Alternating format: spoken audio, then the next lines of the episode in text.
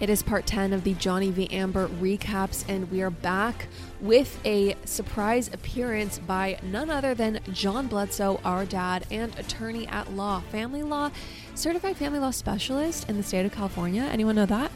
Anyway, dad comes on the pod to discuss what exactly was at stake with a postnup. Do postnups even matter? Well, JAB Esquire, he joins to discuss. We finally get into the details of Amber discovering that Johnny had an affair. This is an affair that Johnny admitted to, admits to in the trial. So, very, very juicy. Listen along for all the details on that. Not only did Amber discovering it, but the fight that ensues. Finally, we discuss why it matters so much that Amber accidentally slipped and talked about Kate Moss. And then some delicious Deb tales from when I was staying with good old mom and dad in San Clemente, California. To enjoy this episode, click the link in our show notes. Love you.